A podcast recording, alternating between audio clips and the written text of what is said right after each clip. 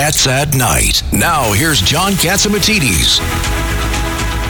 This is John Catsimatidis. It's Cats at Night, and it's a sober day here at WABC. We we lost a colleague, and he was one great uh, person. And I understand that uh, Bill O'Reilly is going to be calling in the next few minutes uh, to talk about uh, Bernie McGuirk and it was a very, it's a very somber day all day.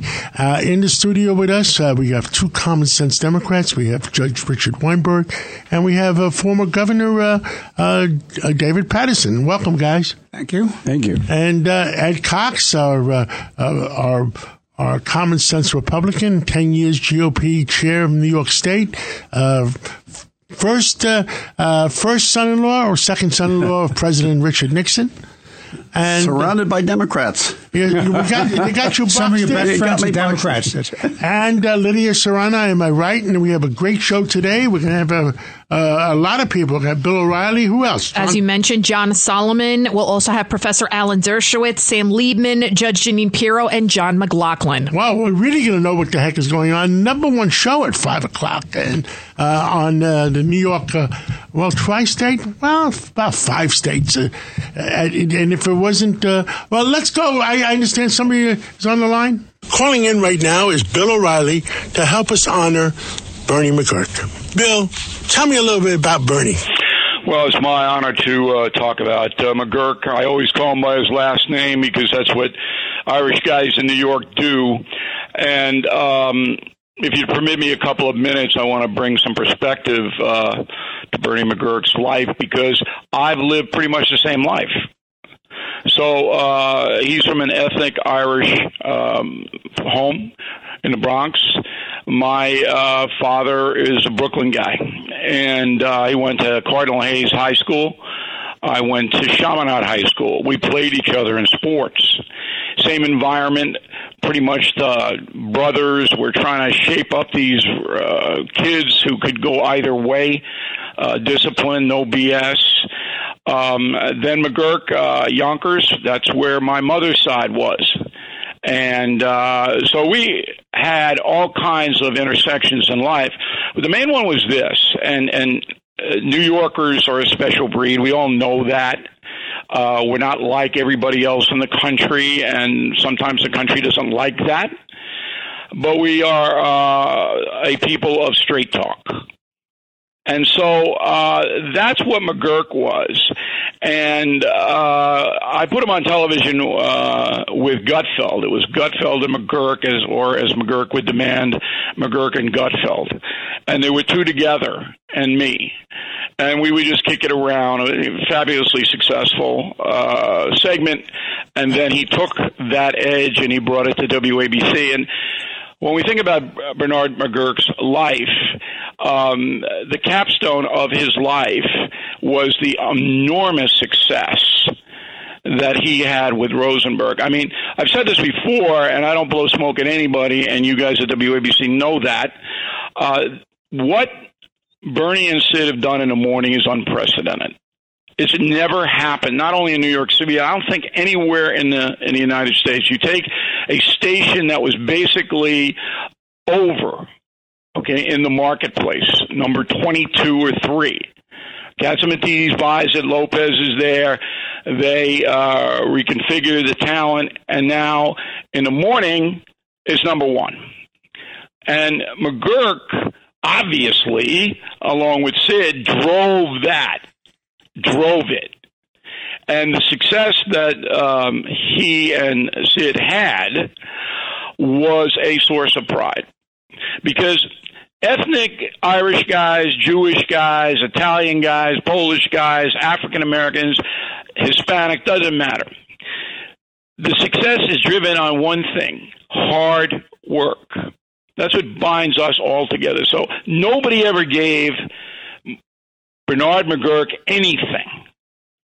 Nobody ever gave Bill O'Reilly anything. We didn't have any uncles in the business. We didn't have any uh, pathway to a Mercedes Benz unless we bought it with our own money that we had to earn.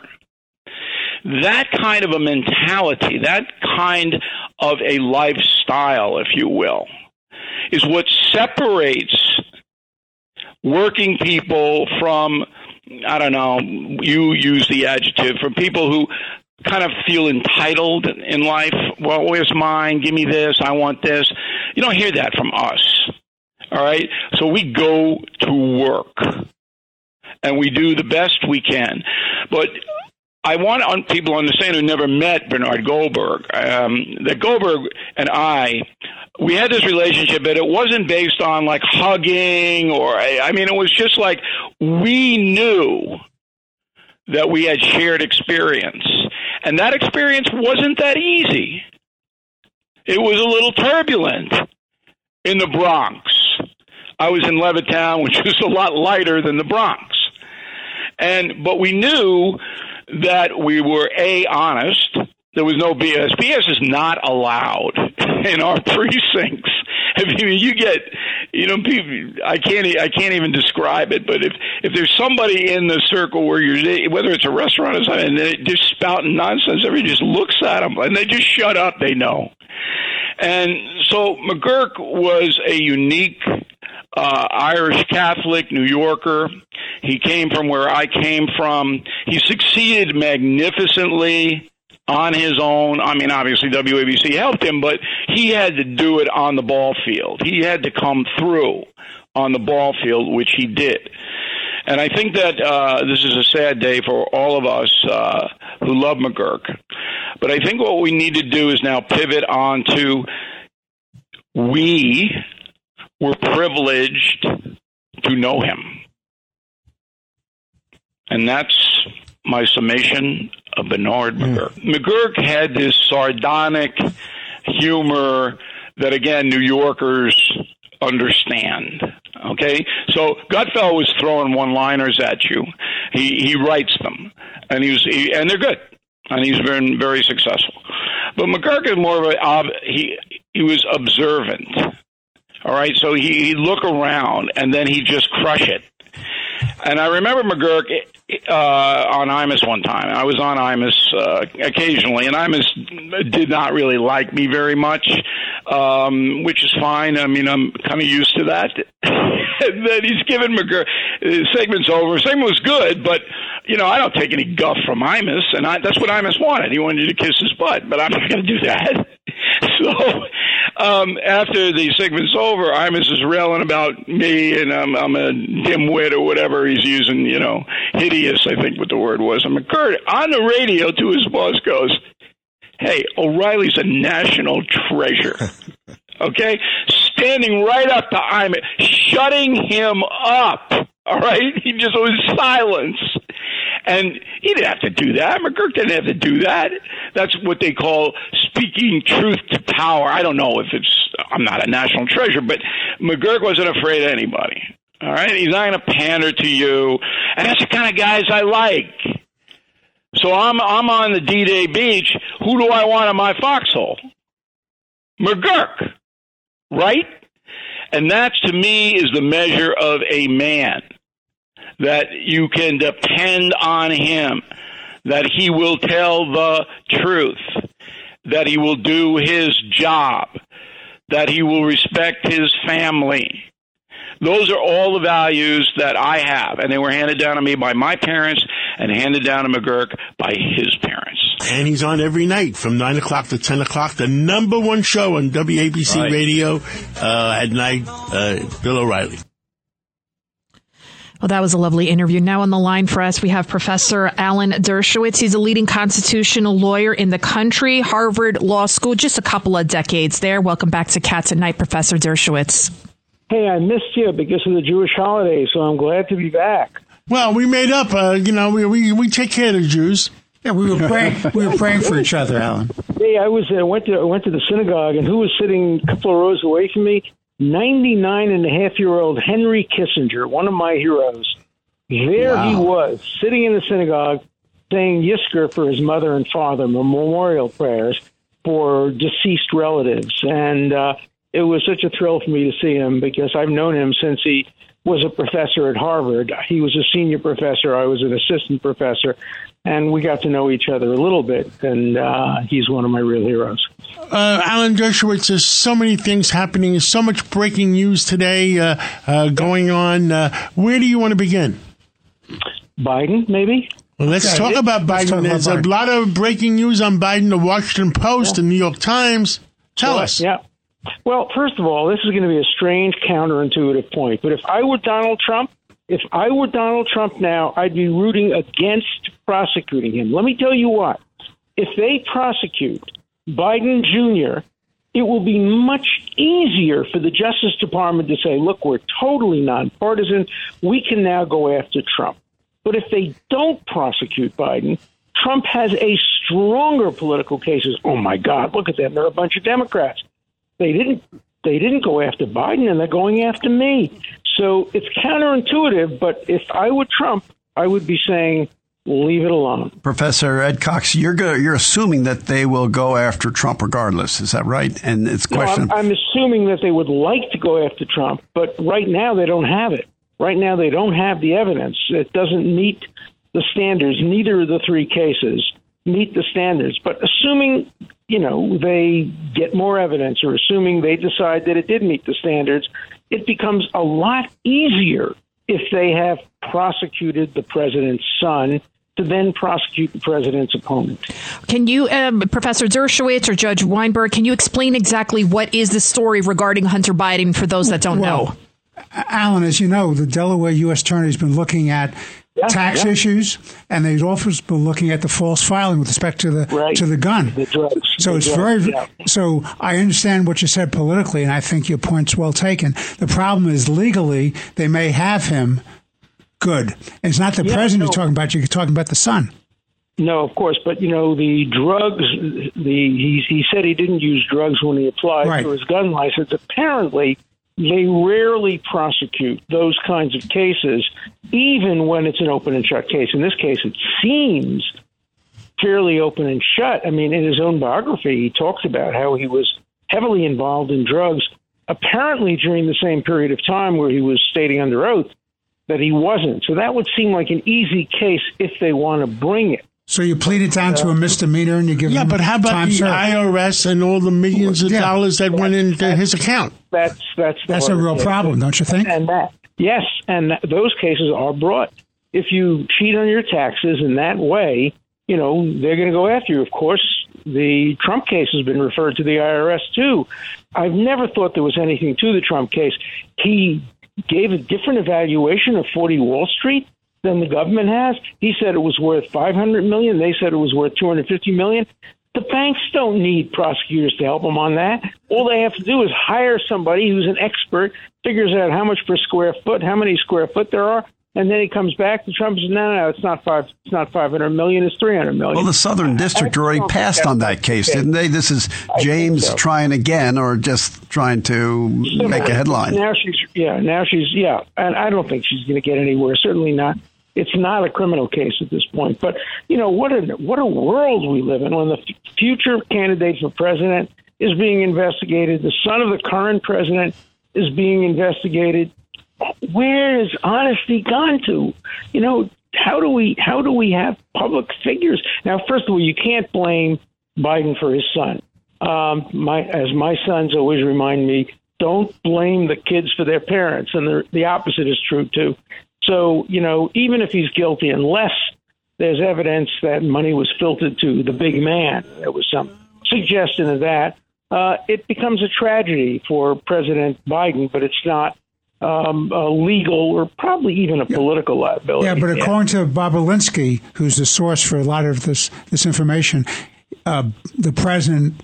As, as vice president was uh, was a participant in this, so it's a lot more than having a bad son. Yeah, well, there's another investigation that should be going on, and I really strongly believe in this. Obviously, this story was leaked by some prosecutor or some FBI agent or some investigator to the Washington Post and the New York Times. That is a felony. You cannot leak grand jury investigations to the press. And the New York Times publishes it, and the Washington Post publishes. Well, he decided on anonymity because he didn't want to uh, comment on an ongoing investigation. It's a felony That's to great. leak that kind of information. Speaking of investigations, whatever happened to the leak of the Supreme Court uh, draft went opinion? Nowhere. It went nowhere because they gave it to the marshal's office. The marshal's office, you know, they know how to investigate, you know, people sitting in the wrong seat in the Supreme Court. The, the only time I, I was ever, ever um, uh, approached by the marshals, I was at an extraordinarily boring case in the Supreme Court, and I began to doze off. And the marshals people came over to me and said, Excuse me, Professor, but you're not allowed to sleep while arguments are going on. I mean, they're not real law enforcement people in the marshals. They're the nicest people in the world. I like them. I work with them, but they can't get to the. So why did they give the Marshal Service at the Supreme Court that investigation? Because I don't think they were so anxious to get to the bottom of this.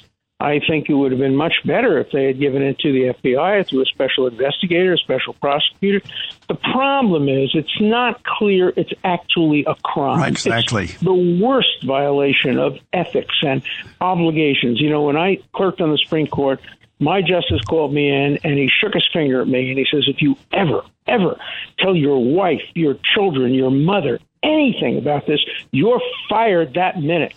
And, you know, we, knew that everything was confidential. And even when we spoke in the dining room among ourselves, we always had to look around to make sure nobody was listening. Well, Doesn't the a leak from the FBI, if it's grand jury uh, information, is a felony, and that w- Yeah. not there? Uh, there's a subpoena issue. There had to be a grand jury, isn't that right? With respect Well- to the to the papers, and so all those leaks with respect to the the raid and the results of it, isn't aren't those felonies on uh, as far as the FBI agents who did it? Well, remember with the search, the leak was done, not the leak, but the disclosure was done by Donald Trump. He disclosed the fact that the search warrant had been issued and that he was searched. But no, you have to look into every newspaper account. Look, we love to read all these stories in the newspapers, but there is there are rules and particularly grand jury information should never be leaked because it's ex parte it's one side. It presents only the prosecution side of the case and for that reason it's improper to leak it. And if, if any you know grand juror by the way it's so interesting. Grand jurors are allowed to leak it. They never do but they're allowed to leak it just like petty jurors are allowed to say anything that went on in the jury room but you're not allowed to make them say it so um, it's it's it's an, an interesting rule. Sometimes you know the defendants leak the material, but not in this case. In this case with Biden, it's clear that it must have been a prosecutor or an investigator, FBI agent, or somebody like that, and we ought to get to the bottom of it. Alan, there's another couple of issues that are that are current. Sure. One, you had a decision by federal court saying that DACA was unconstitutional, and the, the Obama administration wrongfully uh, got into that process by uh, by executive order. It was an unconstitutional act. And then now you have Bi- that's one, and now you have Biden pushing to uh, pardon uh, marijuana possessors under the federal law. What do you say about those two issues? Well, I think there's too much executive power. You know, I think the framers of the Constitution was very clear. They wanted all this to be legislative, and the idea of executive power, you know, was invented by the presidents. I mean, the the major uh, inventor was Thomas Jefferson. He gets elected on the promise of a smaller presidency. He's not going to do what Adams and Washington did. It's going to be a smaller presidency. First thing he does is he buys Louisiana without even asking Congress about it. It was a great decision. You know, we love Louisiana. We love Cajun food. I'm glad it's part of the United States. But it was utterly unconstitutional, and that's back in 180 whatever. 1803. So we, yeah, we've seen expansions That's repeatedly of executive power. Look, you're not supposed to go to war without uh, congressional authorization. When's the last time? You know, just December 7th, 1941 is the last time we declared war. And what about the marijuana decision? Well, again, doing a uh, pardon. the executive does have the right to say we don't want to enforce certain laws. Um, that is within the power of the executive.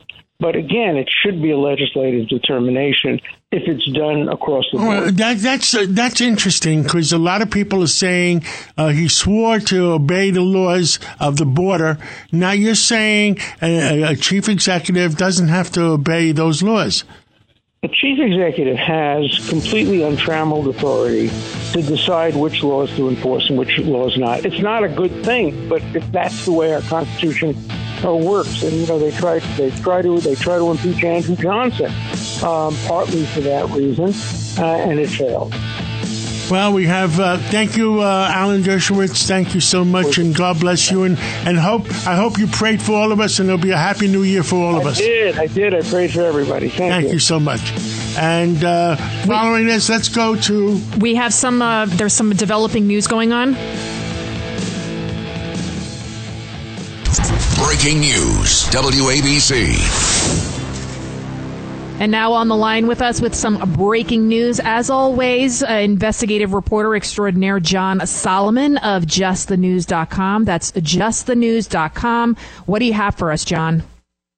A lot of breaking news today. Uh, well, first, let's start with an interesting pardon decision. President Biden's going to pardon all Americans who were charged with federal offenses related to simple marijuana possession.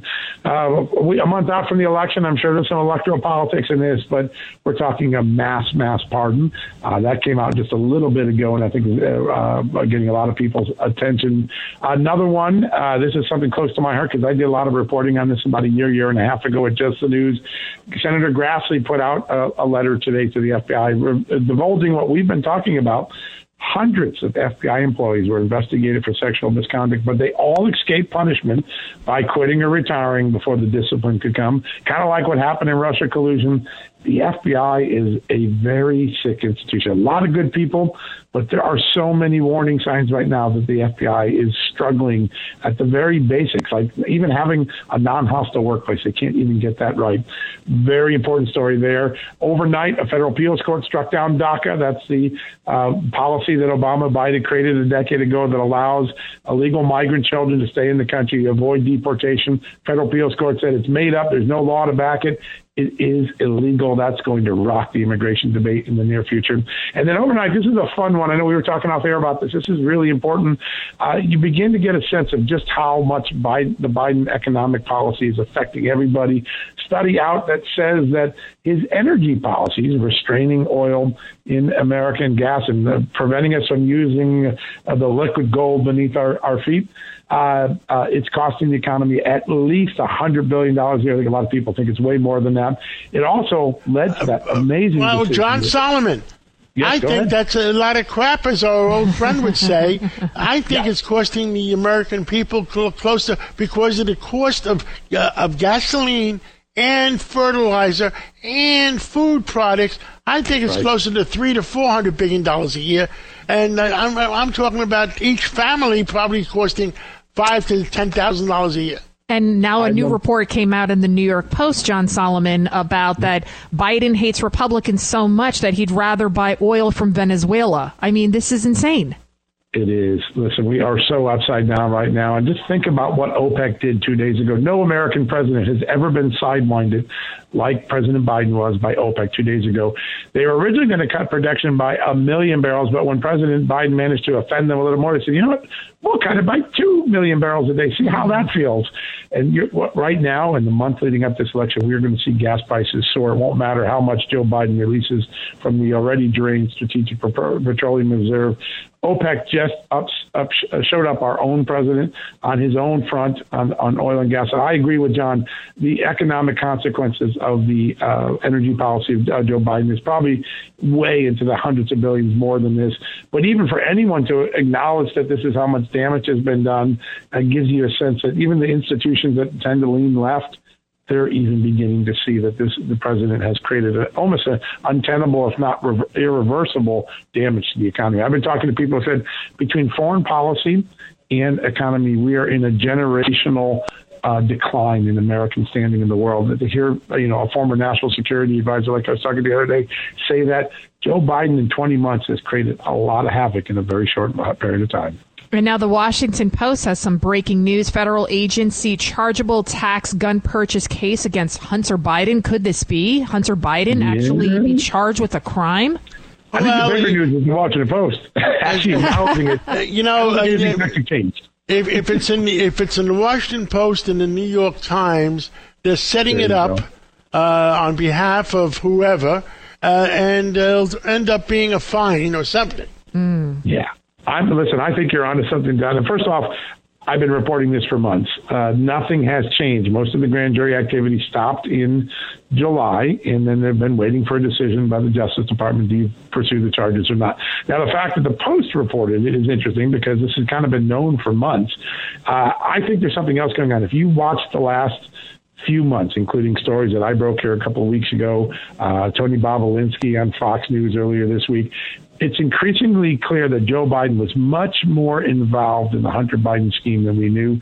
We've got all the meetings now that where he's meeting with Hunter Biden's business partner. He had keys to one of Hunter Biden's business offices. He's uh, listed as the big guy. Tony, uh, the more uh, Joe Biden is starting to creep into the narrative. The more the official institutions of Washington, like the Washington Post, want to narrow it back to poor, hapless, drug addicted, tax cheating, and uh, marriage cheating, uh, Hunter Biden. Uh, I think there's an effort here to try to rein this story in and get it back focused on Hunter Biden when the evidence is starting to tick towards Joe Biden. Now, there was another story that you had. Uh, gender affirming medicine studies for kids draws new scrutiny with possible Department of Justice involvement. As a mother myself, when I hear these stories about kids being mutilated, and California says they'll take over your parental rights if your kids wants to get uh, puberty blockers and get the surgery. I, I, just can't believe that this is legal. So it's in, it's interesting yeah. that finally the Department of Justice might be getting involved. Yeah, and watch out though. I think this could be the next great great wave of censorship. As you know, we've been writing a lot of stories about a censorship uh, operation that was sanctioned by the Homeland Security Department a lot of the pressure on the left right now is to extend censorship to any debate about transgender rights or about uh, uh, youth uh, tra- transformations. Uh, I think that this uh, story here is a bellwether that we may begin to see some censorship on this front. Uh, that's the pressure. We've seen censorship and everything else. You can't talk about elections. You can't talk about Hunter Biden's laptop. We've been through all those things. I think the next great area you're going to see the, the censorship machine in Washington focus on is trying to silence the debate on this because the more parents learn about this, the more they're becoming concerned about the practices in hospitals and school districts. Uh, but I think that's one of the warning signs or bellwethers in this story, which is uh, there is a movement to try to censor any debate over these things and call people transphobic or something to avoid having a conversation about what's really going on in hospitals, doctors' offices, and school schools around the country. John Solomon, thank you so much for coming on, and uh, uh, God bless you, and uh, God bless America. We hope uh, the justice for all in our Constitution stands for all. Absolutely. I couldn't agree more with that. And thanks for all you guys do. You have such an amazing bullhorn in America. It's always an honor to be on your show. Wow. Let me tell you something. That some interview with John Solomon, he always comes up with some breaking news. It's Cats at Night on the Red Apple Podcast Network. Well, we're back, and what a show we got today. My God, we had O'Reilly, we had Solomon, we had Dershowitz, and now McLaughlin. McLaughlin, what is the real truth of who is winning where? Well, first of all, let me let me on on a personal note, as somebody who really didn't know Bernie that well, I'd met him, but uh, I listened to him all while I was commuting to college from Rockland to Fordham University, and uh, you know, and work later on. I guess he started with Imus in '86. I used to listen to Imus when I was in college in the '70s, but uh, but he was from the Bronx, so it's a great loss uh, to your family. But you, Johnny, you did a great job uh, putting him on and having a member of the ABC family there. So. Uh, so before we get into the polls, I just want to say that. But in the meantime, uh, as far as the polls, you saw the Trafalgar poll in New York State, right? With, with uh, well, tell us the truth, right? Well, well, well, and Ed Cox, you're here to to affirm or deny. I want to know about this write-in candidate. tell us about him, and if you oh. can get three percent or more on a write-in. Well, well, you put a name in the survey that pops up, but you know he was on the ballot until the court ruled that he was off the ballot. So Trafalgar didn't get the memo, but Larry Sharpe was getting three percent. The Libertarian. Are they that dumb not to get the memo? Um, well, you know, there's a lot of pollsters. No, they're a good pollster, but for whatever reason, they asked it last time and it's still in. But uh, but still, that vote is an anti-incumbent vote. Kathy Hochul's the governor, and she's not getting that vote. So so where's that three percent go, John? She wasn't elected. It, it goes against her because she's because she's the she's the better known incumbent. And by the way, a, a week ago we had a survey that uh, that Lee released an internal survey for his campaign that had him within six points. And so now it looks like it's in two. The super PACs that are out there are working hard. Lee's spending money now, and he's got it. He's got his ads up, and he's definitely working hard. And also, think of the last week in New York. The new these were national news stories, not local crime stories. But you had the poor police, uh, the fire lieutenant, who was the woman who was killed in Astoria, stabbed on a lunch break. The uh, uh, you know the the the father who over the weekend was up in Poughkeepsie at Marist College, up in Poughkeepsie in a Marriott courtyard lobby, gunned down by some drug drug addicts who were uh, out, you know, long rap sheets and should have been in jail and they're not in jail. And it's going on around the state. You had uh, since our poll, you had the, the Democrat DA, the liberal Democrat DA of Albany, uh, say that the governor needs to call the legislature back in and fix cashless bail. It's going on all around the state. She refuses to do it, and it's propelling. You know, the the race is tightening because people are saying if she's not going to fix this, we're going to vote for Lee. And Lee's been running from the from the minute he got in the race when Andrew Cuomo was still the governor. Andrew Cuomo was still very unpopular, but he was uh, Kathy Hochul's mentor. And but when Lee got in, he said we need to fix this law, and we need to fire DAs who don't enforce the law. And uh, uh, the message is really catching on, and we've got 33 days to go. So this Trafalgar poll is not a surprise at all. Um, and and they are he he's been he's been cited as one of the more accurate pollsters, particularly in the media. So, oh, John uh, McLaughlin, I don't know if you heard John's show yesterday, but we had Governor Pataki here in studio.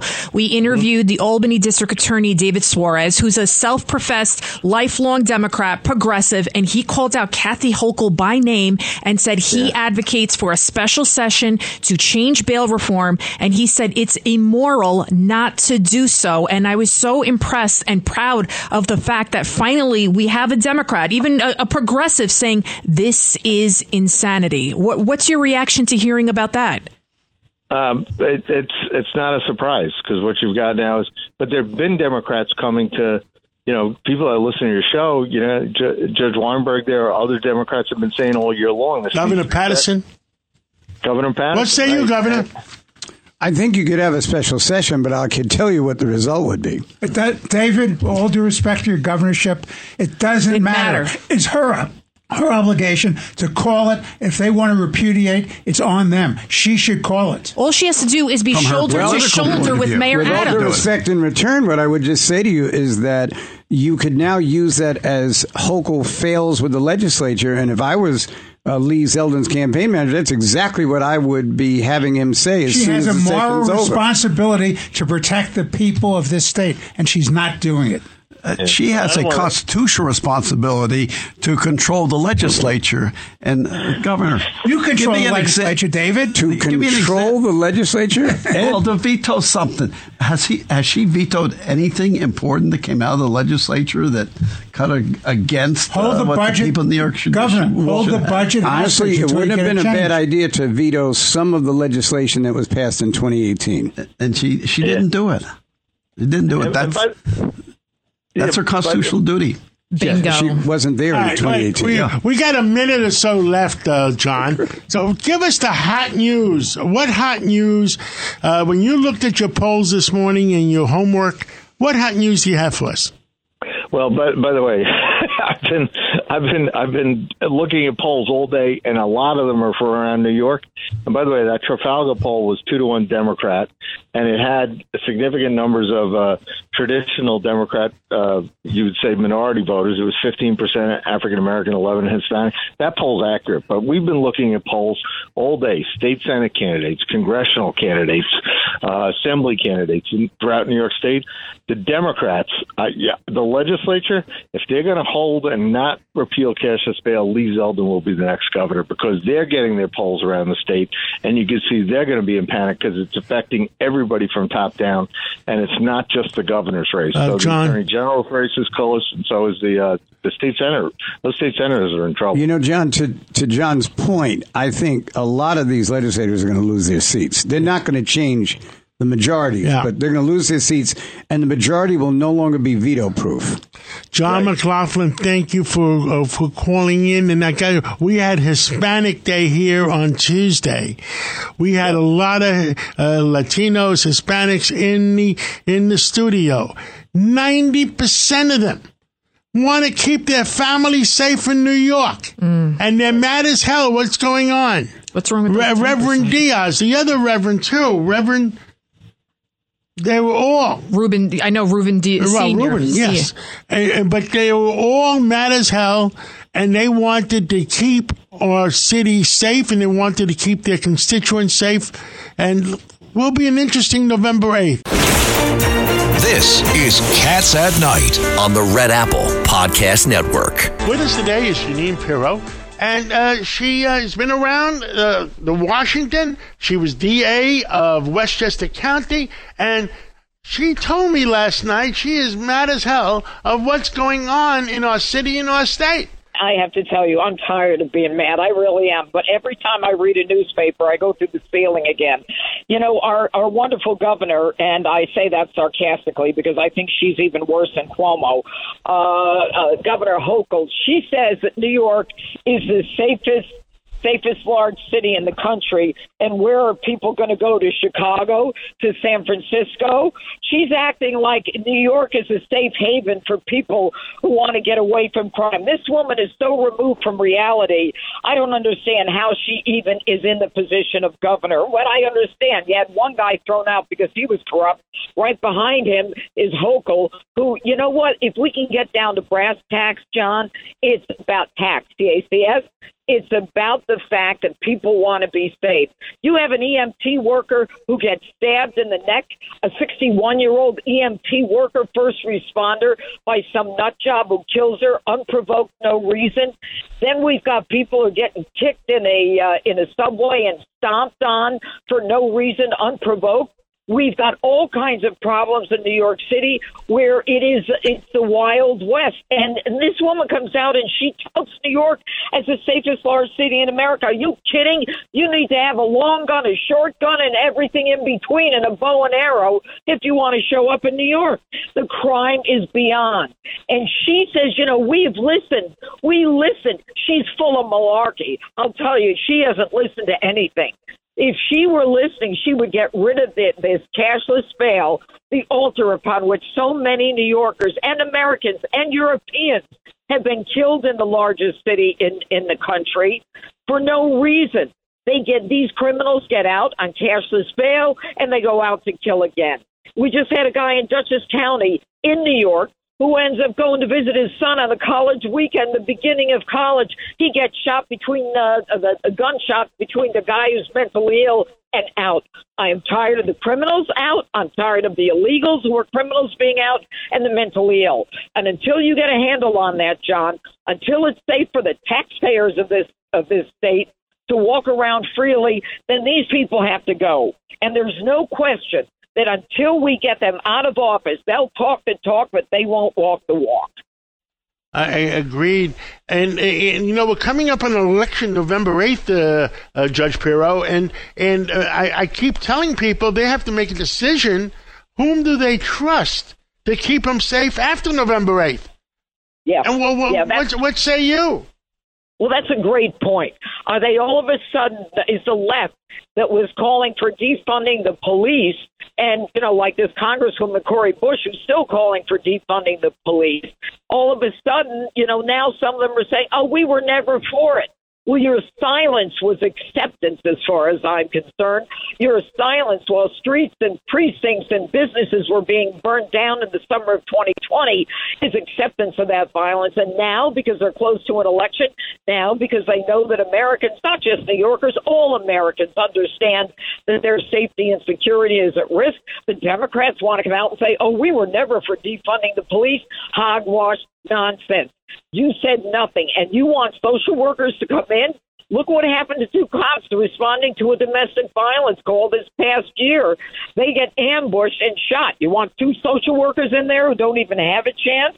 And and what we've got in this country is a social justice concept that nobody knows what it is. It's not defined anywhere. They just say they march for social justice. That's a bunch of hogwash. I'll tell you what justice is.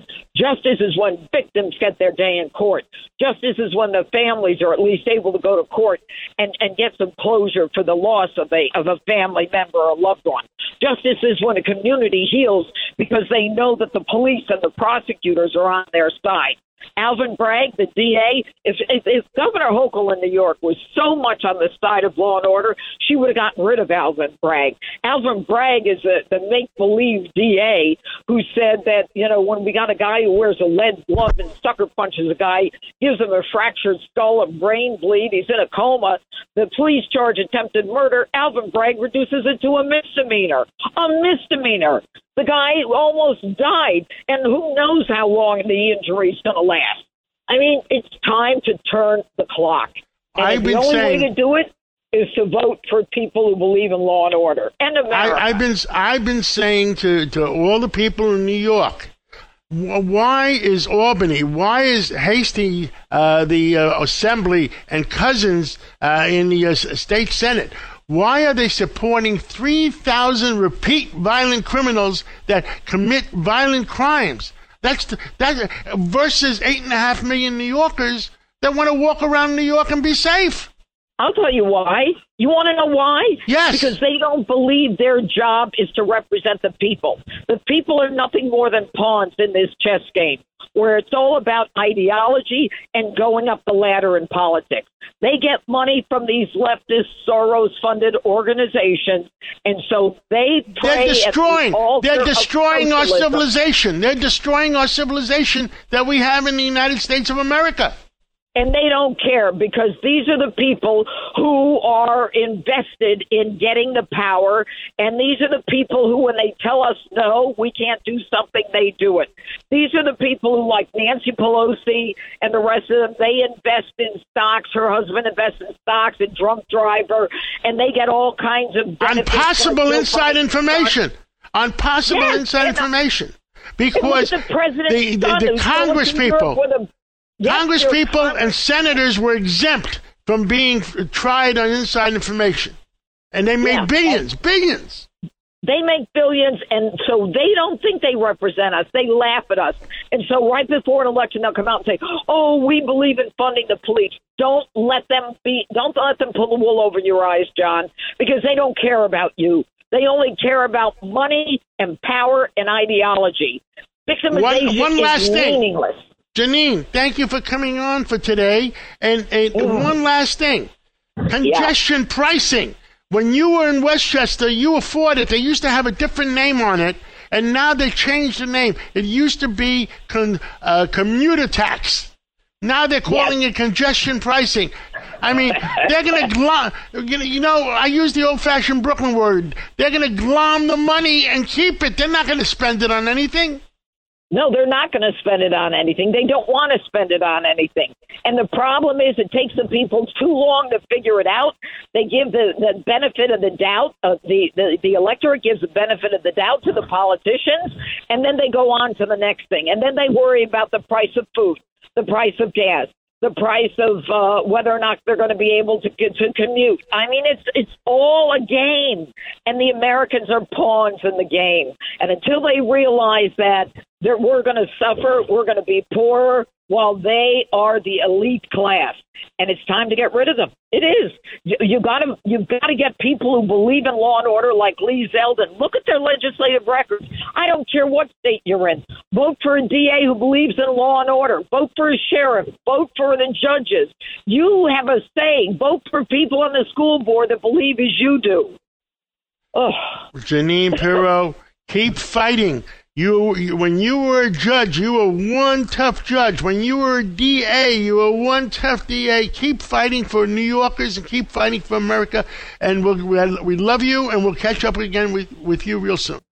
Wow, that's one tough lady. That is one tough lady. I'm not going to take this anymore. Ah, Ju- Ju- Judge Weinberg, what do you think? She was a judge, you were a judge. What do you think? Tough lady? My kind of judge. Listen, John, I just want to say one thing as I've been listening to this show.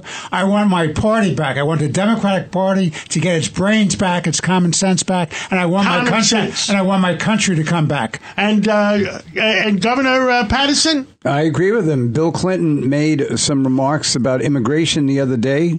I'm glad he's the first one to actually say it. But we are incapacitated at a certain point. There's always a tipping Bill point. Bill Clinton had was had a lot of common sense. I still I respe- always respected him and still respect him. after 1994 election, he woke up, and by 1996, uh, Dole didn't have a chance because Bill Clinton governed Dick like a Morris. Republican. Dick Morris says that Hillary is waking up. Well, Think I, about Whoa.